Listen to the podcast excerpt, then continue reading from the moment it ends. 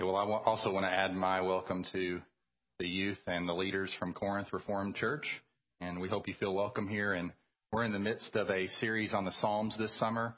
We just started last week with Psalm 23, and this week we're going to look at Psalm 63. Psalm 27:8 says, God speaking, or David speaking back to God, You have said to me, Seek my face. My heart says to you, Your face, Lord, do I seek. Let's pray. Father, you tell us this morning, both in this text and in others in the Psalms, to seek your face. We want to respond with David by saying this morning, Your face, O Lord, do we seek. We seek your face right now. We want to seek your face every day. So we ask that you would come and teach us what it means this morning to seek your face. In Jesus' name we ask it. Well, seeking the Lord is our theme this morning. I've titled the sermon Seeking Your God. And as I just quoted Psalm 27:8, seek my face. Seeking the Lord means seeking his presence. Presence is a common translation of the Hebrew word for face. Literally, we are to seek God's face. But this is the Hebraic way of saying that seek access to God, seek His presence. To be before His face is to be in His presence. But the logical question is aren't God's children always in God's presence? I mean, God's omnipresent. He's everywhere. So aren't his children always in his presence? Well, yes and no. Yes, in two senses. First, in the sense that God is omnipresent and therefore always near everything and near everyone. And since he holds everything in being and in existence, and his power is ever present in every place, then yes, in that sense, we are always in his presence. We're also always in his presence as his children in the sense of his commitment to us in Christ. He always stands by us and works for us and turns everything for our good. As Jesus reminded us at the conclusion of the Great Commission in Matthew 28, Behold, I am with you always. So, in those two senses, we are always in God's presence. But there is a sense in which God's presence is not with us always. For this reason, the Bible calls us to seek the Lord. We see that theme right through the Psalms. Seek the Lord, seek his presence continually. Psalm 105, verse 4. So God's manifested, conscious, trusted presence is what we are to seek. And that is not always our constant experience. There are seasons when we become neglectful of the Lord and give him no thought and don't put the trust in Him that we need to, and we find Him, quote unquote, unmanifested in our lives. That is, unperceived as the great and beautiful and valuable being that He is. So His face can be hidden. And this condition is always ready to overtake us the hiding of God's face from us, His manifested, conscious, trusted presence. And that's why we're told seek the Lord. God calls us to enjoy continual consciousness of His supreme greatness, beauty, and worth. Many of those insights come from an article, the ones that I've just shared with you. Many of those insights come from an article by John Piper on what it means to seek the Lord. And in Psalm 63, we get a massive unpacking of what it is to seek the Lord. Let me give you a little bit of background on this psalm. You'll notice what we call the superscription or the, the title of the psalm, a psalm of David when he was in the wilderness of Judah. Obviously, we know the author is David, God's great king and servant, and it gives us the occasion in which he wrote the psalm when he was in the wilderness of Judah. Now, there are only two accounts in the Bible of David being in the wilderness when he could have wrote this or could have written this. One is when he was fleeing from King Saul, or the second when he was fleeing from his son Absalom. I tend to think it's the second situation because in verse 11, David refers to himself as the king, and he was not king when Saul was pursuing him. So I believe David wrote this in the time period recorded for us in 2 Samuel chapters 15 to 19. Let me give you a little bit of the background story. The story is of Absalom, David's son's rebellion against David. Absalom's estranged from his father, David, because he felt that David had mistreated him. So Absalom spent four years on a campaign winning over the hearts of the people, making himself conveniently available to the complaints of the people by sitting beside the road, if you'll remember. When Absalom thought he had a majority of support, he was ready to set up a rival kingship to David's kingship in the nearby city of Hebron. David was caught off guard by all of this and feared an attack on Jerusalem. So he fled the city with many loyal soldiers and headed east. He left weeping and crying in the night as Absalom moved toward Jerusalem to sack it. So David crossed the Jordan and hid in the desert region of the Judean wilderness with Absalom in hot pursuit. And it's in the midst of this wilderness wandering that David seeks God and pens Psalm 63. And we learn much from Psalm 63 about what it means to seek the Lord. And I want us to look at four things that seeking the Lord involves this morning. What does it mean to seek the Lord? We're going to talk about four areas in our lives or four components, I should say, four components of seeking God. And all four components have to be here in order for God to be truly sought and truly known and his conscious, manifested, trusted presence be in our lives. Here's the first one. Seeking God involves passion for God. Seeking God involves passion for God. Look at verse 1. Oh God, You know, just stop there. Just, oh God. Oh God. Those O's are there for a reason. Oh God. This is not an, oh my God. This is an, oh God. You are my God. Earnestly I seek you. My soul thirsts for you. My flesh faints for you, as in a dry and weary land where there is no water. He's in a dry and weary land where there is no water. He's in a desert. And as he looks around, he doesn't say, Oh God, you're my God, earnestly I seek you. My soul thirsts for you, my flesh faints for Absalom. All of his focus is on the God in whom he trusts, the God he seeks, the God who is his God. This verse is full of God. God, you are my God. I seek you. My soul thirsts for you. My flesh faints for you. You, you, you, you, you. You are the big thing in my life. Remember the occasion here. David is seeking God as a result of a very fearful and difficult circumstance. And this is where seeking God begins. Passion for God is born out of trial and difficulty. It's born out of struggle. No one begins seeking God until God rocks their life. Something shakes them up, crushes them, Something shows them their need and creates a felt sense of inadequacy. Because you see, the greatest obstacle in our lives to seeking the Lord is our own pride and self reliance.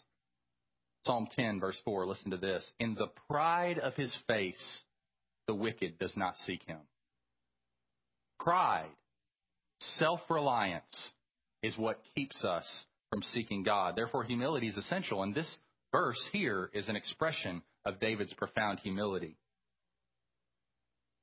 Now, notice something with me. He says, Oh God, you are my God. The way that we know that we have a, a, relationship with God, the way that we know that we're seeking the Lord biblically, is that you have growing in your life an increasing appetite for God. An increasing appetite, a hunger for God. The way you know you're really moving toward God is the degree to which you feel your distance from Him. It's ironic, kind of backwards. But the way you actually know that you're moving toward God is the feeling of distance that you feel. The sense of His absence is the sign of His presence. The sense that I need God is a sign that God is there. The deeper the sense of God's absence, the greater his presence is in our life. And we see that in David. I mean, he is longing with passion for God. Now, he says, Oh God, you are my God. This is very important. Notice what he doesn't say. He doesn't say, Oh God, he, he says, Oh God, you're my God. Earnestly I seek you. He doesn't say, Oh God, earnestly I seek you, and therefore you are my God. In other words, you're my God because I go after you. That's why you're my God. He does not say that. He did not seek God so that God would become his God. Rather, God became his God, so he sought him. Finding God is not the result of seeking God. Seeking God is the result of being found by God. And that's important because that's gospel. That's gospel. We get right with God on His terms through Christ. Jesus has fully lived the life that we should have lived, died the death that we deserve to die as a result of our sin, and through His work alone, we have everything we need to gain full access into the trusted, manifested, conscious presence of God. And it's through virtue of that, that, that, that what Christ won for us, that we have this relationship with God. And passion for God flows from relationship with God. Seeking God is the result of having been found by Him. Now, let me just make a brief application regarding passion for God. Sometimes we talk about, you know, how can we become more passionate for God?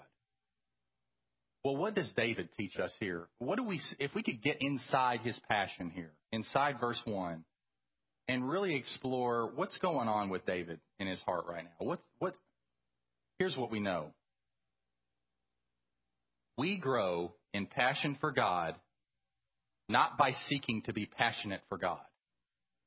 We don't grow in passion for God by seeking to be passionate for God. Rather, we, we grow in passion for God as we grow in our relationship and understanding of what we already enjoy by virtue of our relationship with Him. What David is tapping into right now in, his, in, in expressing this is God, you are already on my side. You are already with me. I don't feel your presence. I need your presence. I need your help. But this is all flowing out of a man who knows his God. And he's not seeking him to get God to love him. Here's the way Derek Kidner puts it the longing of these verses, of verse 1, is not the groping of a stranger feeling his way toward God, but it's the eagerness of a friend to be in touch with the one he holds dear. David's whole being, soul and flesh, are deeply restless and unsatisfied without God. So David pursued God before he pursued anything else. We see that my soul thirsts for you, my flesh faints for you. Earnestly I seek you. Sometimes some translations, perhaps if you have the King James out there or New King James, early will I seek you. It's a it's a word designating priority. It could be temporal priority. Uh, it's not clear, but certainly it includes both. What he's saying is, God, you are the priority of my life. The pursuit of God was David's first and foremost pursuit. He was not complacent or passive about it, was he? He wasn't just sitting around. No, he initiated to go hard after God. He pursued God with focused intensity. And our, our pursuit of God must be intentional as well. So, seeking God, first of all, involves a passion for God. And only God can create that in you. Has God rocked your life in such a way as to unsettle you of all your other trusts to where you look to Him like David looked to Him? It doesn't have to come in these words necessarily, but in your soul, in your heart of hearts, you echo, this cry echoes in your own soul. You know it. You, you say, I know exactly what he's talking about. I've been there. I've been in prayer and said, Oh God, oh my Father. And you relate to him as a friend, not as some stranger. So it all flows from relationship with God, and it flows from relationship founded on Christ and what he has done. Oh God, you are my God, therefore earnestly I seek you. Don't forget that. Don't think, don't measure your passion for God as the means by which you are right with God. Enjoy the gospel freedom that Christ has secured for you so that you may pursue God as a friend and as one who loves your soul, and as Pastor Ted read from Psalm 147, the one who takes pleasure in it. That's where we want to be. And that's where passion for God flows. Passion for God flows from that. It doesn't flow from just trying to conjure it up. It flows from the gospel. It flows from remembering what we already have by virtue of our relationship with Him. So, secondly, not only does seeking God involve a passion for God but seeking God involves worship of God. So passion for God, verse 1, and worship of God, verses 2 through 4. So let's look at verse 2. So, so as a result of this great passion that I have for you, God, that can't be satisfied by anything but you, so I have looked upon you in the sanctuary beholding your power and glory. Because your steadfast love is better than life, my lips will praise you. So I will bless you as long as I live. In your name I will lift up my hands. This is a profoundly worshipful couple of verses. It's all about worship. It's all about worshiping God. So let me say this seeking God is a profoundly corporate thing. And we need to hear that in our Western individualistic West with all of our private devotion, which I'm in favor of and which I'm going to come to in just a moment. But let me just press this. There is a corporate aspect to seeking God that needs to be underscored and shouted from the rooftops. God is sought in the midst of his people. So many people. I was just having a conversation with a friend yesterday who's not a believer. This is so, so common. My relationship with God, my individual relationship with God. I seek God. I have my own relationship with Jesus. Da da da da da da da. And that is just not biblical to, to have, now, is it biblical to have a personal relationship with Jesus? Of course. But hear what I'm saying. It's in isolation from fellowship with other Christians. It's in isolation from the church. It's in isolation from God's sanctuary. It's in isolation from the place where He manifests His power and glory. It's in isolation from the place where we bless Him and lift up our hands. It's in isolation from all that.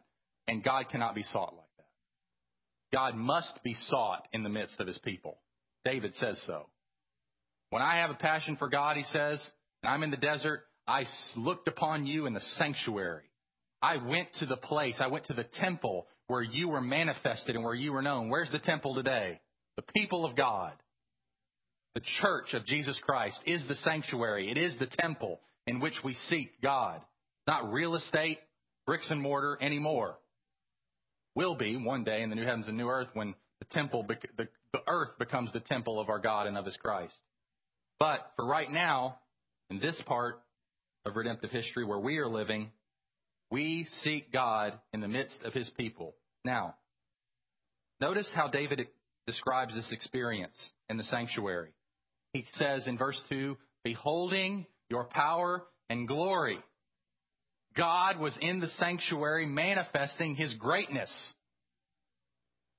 And it was manifested, David saw it in such a way that it reminded him of the greatness of his love for him.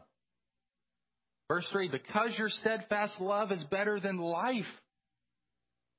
He knew the steadfast covenant faithfulness of God for him. And that caused him to bless him, to praise him, to behold him, to look upon him, to lift up his hands in God's name. And this is to be our corporate experience.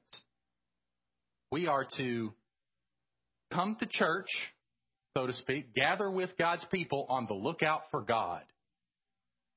I have looked upon you in the sanctuary. We come here for Him. First and foremost, is it a delight to see each other? Of course. But we're here for Him. We're coming after Him. And we come to praise Him with our lips. Verse 3 My lips will praise you. We come to bless Him in all circumstances, whether we've had a great week or a terrible week. We come to bless Him as long as we live because we exist to bless His name and glorify Him. We come to enjoy and be reminded of how great He is and how great His love is for us. Beholding His power and glory, being satisfied with His steadfast love, we should be leaving those doors every week, week in and week out, with a greater sense. God loves me. God is great. God is powerful. God is awesome. And He has pledged Himself to be my God and we lift up our hands in His name. Yes, we do raise our hands in His name and bless Him. So, all this corporate dimension of seeking God, we need to understand and appreciate. You know, I love, I love, love, love the book Pilgrim's Progress. Love it, love it, love it. I know I'm among good company because you all love it too. But the idea of a solitary pilgrim making his way to the celestial city, joined intermittently by traveling companions, is not necessarily the biblical vision of the church. I love John Bunyan, and he, he, he emphasized the individual Christian's responsibility, but it's not the full picture of what it means to seek God. Just walking the trail and wondering where he is, and all of a sudden a couple companions come along and encourage you every now and then. That's not the biblical vision. Neither did, and I love Jerry Bridges too, and I'm picking on my heroes now. In his famous book, The Pursuit of Holiness, I love Jerry Bridges. His little book, Pursuit of Holiness. One cover has a solitary figure walking on a vast stretch of land, and the quote on the back is Holiness, the Christian's joint venture with God. Now that's fine for what it says, but it implies, it can imply, the pursuit of holiness is a noble but solitary ex- expedition. We do it on our own. And we need to underscore the role of what's happening right here in our whole seeking of God. Your seeking of God will be inhibited to the degree that you are not engaging in corporate gatherings on the lookout for God, seeking to behold His power and glory, bless Him, praise Him with your lips, going hard after Him. And I know I'm preaching to people who faith you wouldn't be here this morning if you didn't believe that. I just want to underscore that and say this among our, among the gathered people of God, God manifests his presence in ways that he does not and has not ordained to do so in individual devotions during the week. There are certain dimensions of our seeking of God that we will only, only, only ways we will know Him is if we gather with His people and pursue Him together. So the worship of God is critical. The worship of God is a profoundly corporate idea. So, passion for God, worship of God, third element of seeking God. Devotion to God. Devotion to God. We have passion for God, verse 1, worship of God, verses 2 through 4, and then devotion to God, verses 5 to 8. My soul will be satisfied with fat and rich food, and my mouth will praise you with joyful lips. When I remember you upon my bed and meditate on you in the watches of the night, for you have been my help, and in the shadow of your wings I will sing for joy. My soul clings to you, your right hand upholds me. Now, I just said seeking God involves the worship of God, and now I'm going to say something that's complementary and just as essential. Seeking God involves your individual pursuit of Him when nobody else is around. You will not seek God if you only seek Him here. You must seek Him in the secret place when no one sees anything but Him, when, when you're only there with Him. Notice what David does. He says, My soul will be satisfied with rich, fat and rich food. Oh, what a good image. We love to eat, don't we? And you know what it's like to have a good meal. And you know what it's like to unbuckle that belt. Guys, I hope no women do that. But guys, unbuckle and just sit there and enjoy being satisfied with a good meal after a good meal. It's few feelings like it in the world. And David's saying, My soul's going to be that way. My soul's going to sit back and go, Ah, it's good. That was so good.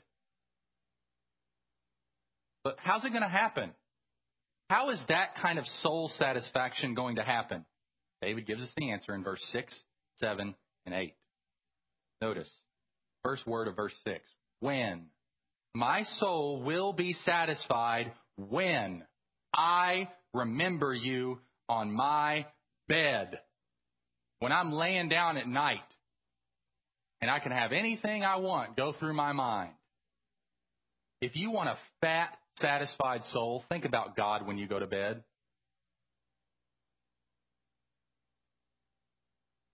Remember Him upon your bed. Pray to Him, speak to Him, talk to Him. Reflect on Him. It says, I remember you on my bed and I meditate on you in the watches of the night. For you have been my help. You're recalling the day. You're thinking back over the day. You're thinking about how God has helped you, how God has blessed you. You're remembering the Lord. You have been my help. And in the shadow of your wings, I sing, I sing for joy. Under your protection, under your guidance, under your care, I remind myself of these things that I'm protected by you, that you're my helper. And then verse 8, my soul clings to you. Your right hand upholds me. Now, let me say three things about this individual devotion to God what is it to characterize? What's it to look like? And I think David gives us the answer here in the passage. The first thing that this individual seeking of God involves is meditation upon the Word of God, or meditation upon God in His Word. Verse 6 When I remember you upon my bed and meditate on you in the watches of the night. Both the Old and New Testament say that it is the setting of the mind and heart on God. It's the conscious fixing and focusing of our mind's attention and our heart on God. Listen to 1 Chronicles 22:19. Notice the relationship between meditation and seeking God. Now, set your mind and heart to seek the Lord your God. Set your mind and your heart to seek. Think, remember, meditate. The setting of the mind is the opposite of mental coasting. It's the opposite of letting happen what's going to happen. Think about what's going to pop in my mind. It's the conscious choice to direct the heart to God in our private moments. This is what Paul prays for the church. 2 Thessalonians 3 5. This would be a good benediction for today. I'll just go ahead and benedict you right now. I don't think that's even a word, but may the Lord direct your hearts to the love of God and to the steadfastness of Christ. That's what I pray is your is what's happening to you when you go to sleep. Is that your mind is being directed to the love of God. It is a conscious effort on our part, but that effort to seek God is itself a gift from God. So the seeking is the conscious effort to get through the words on the page of the Bible or things that you've stored in your brain and memorized, which you should do because I don't know how you're going to meditate in your bed in the dark. You can't look at a Bible because it's dark. So this obviously implies that we should have some memory work. We should have some Bible in our hearts and in our minds. Otherwise, we're not going to be able to bring anything to the surface. Which is just a, another reason I want to underscore that the reason why I put that in the bulletin each week is to give you something to chew on in your, when you go to bed. So please take that Psalm 63 verse because your steadfast love is better than life. My lips will praise you. Take that and think about that. So to constantly set our minds toward God and all of our experiences, to direct our minds and hearts toward Him through the means of His revelation in His Word. And that's what seeking God means. There's, as you know, as you are well aware, because you live in this world as well, there are endless obstacles that we must get around in order to see Him clearly so that we can be in the light of His presence. So meditation upon His Word is critical. Second, prayer is critical too, right? Verse 7 For you have been my help, and in the shadow of your wings I'll sing for joy. David's praying there. You have been my help. In the shadow of your wings I'll sing for joy. My soul clings to you. Your right hand upholds me. So as we direct our hearts and minds to God, we cry out to Him. And that's what seeking the Lord means. Prayer is a dimension. Isaiah 55 verse 6. Seek the Lord while He may be found. Call on Him while He's near. Seeking, calling. Seeking the Lord involves prayer. Job, verse 8, or chapter 8, verse 5. If you will seek God and plead with the Almighty. Seeking, pleading. So seeking involves calling, pleading. But notice what the result of this is. What's the result of this seeking, of this meditating on God's Word, of this praying to God, this private devotional life with God, not just on the bed, okay, but that's where David's taking us to, but just our whole prayer, word prayer life. Where's it going? It's leading to satisfaction. Verse 5 My soul will be satisfied with that and rich food when I remember, when I pray. So, could it be that the reason that you lack satisfaction in God this morning is because you're not meditating on God and praying to God? Or you're not worshiping God? So when God, when David woke up in the middle of the night, his first and best thoughts were about God, weren't they? I mean, he was he was God conscious all the time. So what do you think about as you go to bed at night? What is swimming in your brain? As you wake in the morning, what are the first thoughts that come flooding in? We have to fight, brothers and sisters. This is not going to be a seeking God, as we said, is not a not a passive activity. So, but we seek it because we want satisfaction. We want rich food, belly, hunger satisfied. If you get that vision, you get that vision, you'll want to meditate. Otherwise, meditation is just a dry, empty exercise. I guess I should think about that because God wants me to. Okay, I'll obey. But David doesn't want you to obey that way. He says, My soul will be satisfied as with rich food when I meditate.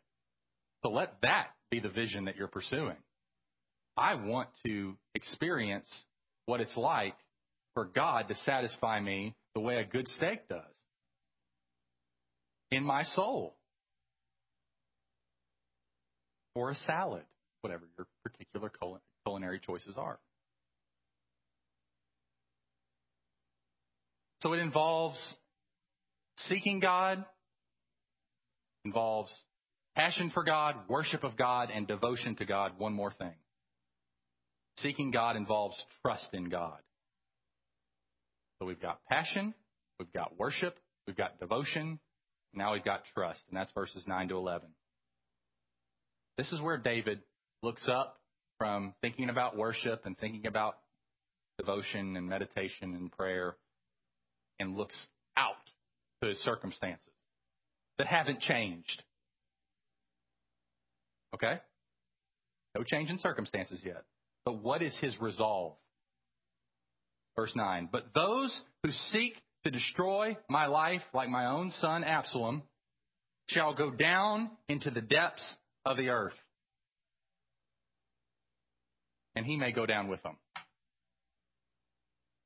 They shall be given over, meaning he will die, he may die too. They will be given over to the power of the sword. They shall be a portion for jackals. It's an image of God's judgment.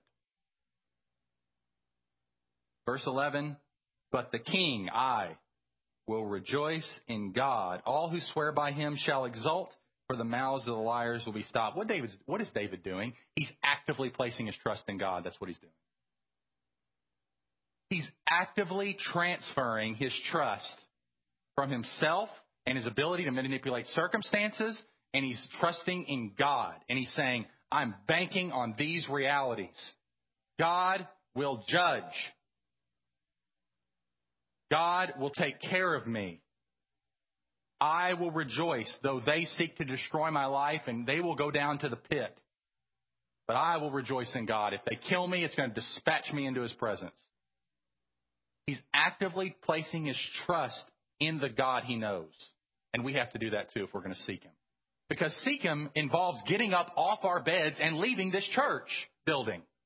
We got to go out and live in the world. Job, family, neighbors, friends, activities, things going on. What are you going to do in all the in between time of all your spiritual stuff?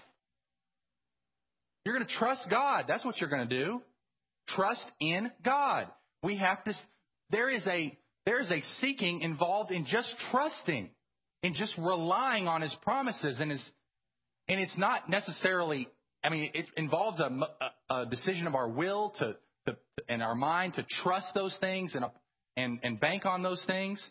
But we, but David's looking out at his circumstances. Circumstances haven't changed. And he's believing by faith and living in accordance with God's truth that's beginning to trump his fear. And as he looks to the future, it looks good. It looks like he's headed to God. And he's pretty excited about that.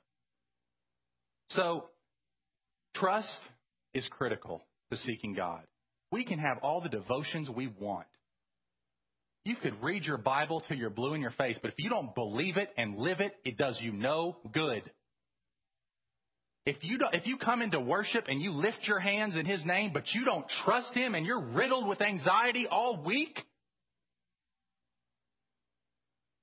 know your God. So this dimension is critical. It's the living dimension. It's the ground dimension. It's putting feet to our faith. It's putting our notions that we have up here into our hearts and lives and living in accord with them. We cannot seek God if we don't do that. God will not be found by people who don't trust Him. So we can be the spiritual people and we can read our Bibles and we can pray and we can come to the meetings and we can gather and we can worship. But if when we leave these doors, we act like unbelievers, then we just waste, we're wasting our time. All of these dimensions, brothers and sisters, all of these components have to be here. And I'm telling you what, if we seek God with passion, if we devote ourselves to Him in private places, if we come here on the lookout for Him and worship Him and we're committed to trusting Him and following Him and believing His promises, you will know God. God will show up big time in your life. Big time. And you will know, you will know the face of God.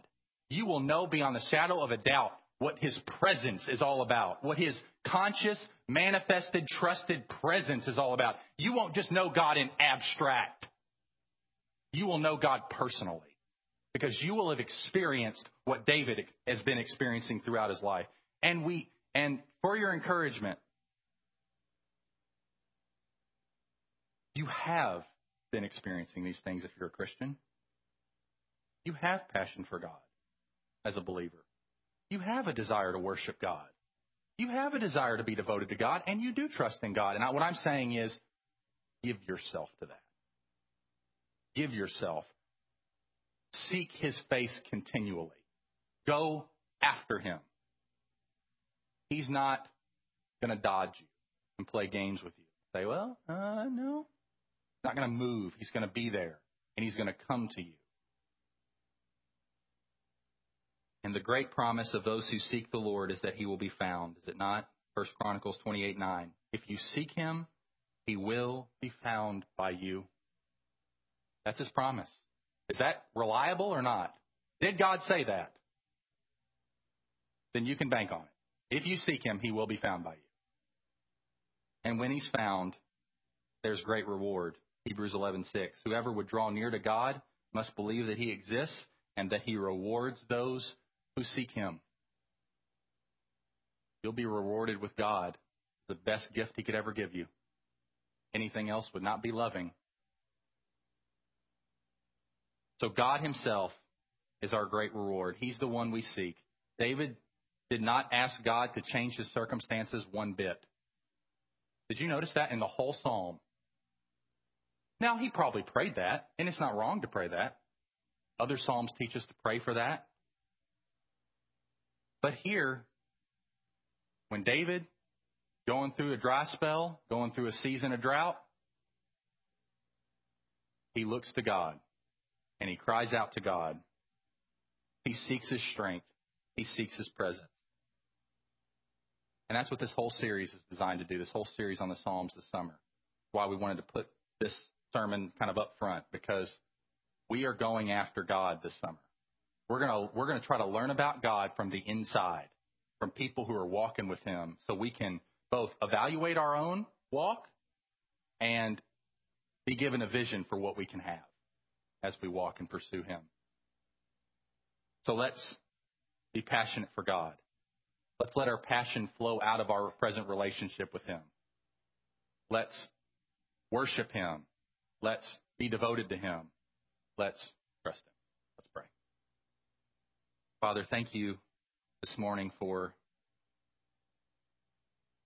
our dear, dear brother David. We love him because of what you did in him, and we, we really look forward to meeting him. We find ourselves in him. We find our desperate need for you in him. And when we read his words that you inspired, we find our own soul's cry being echoed. So thank you. Thank you for the, the, the reality that's in the book of Psalms, the nitty gritty guts of this book that is so helpful to us because it allows us to see what it's like to seek you from the inside. Help us, Father, to evaluate our lives in light of what we've heard this morning from your word and to think about these things and to do appropriate biblical reflect, reflection on these things, but also help us to be thrilled with the prospect of what's held out for us as we pursuing you with passion and are worshiping you and devoted to you and trusting you. So we we want to seek you, Lord. You have said, Seek my face. So Lord, we want to leave this place saying, Oh Lord, now more than ever, by your grace, your face do we seek. In Jesus' name.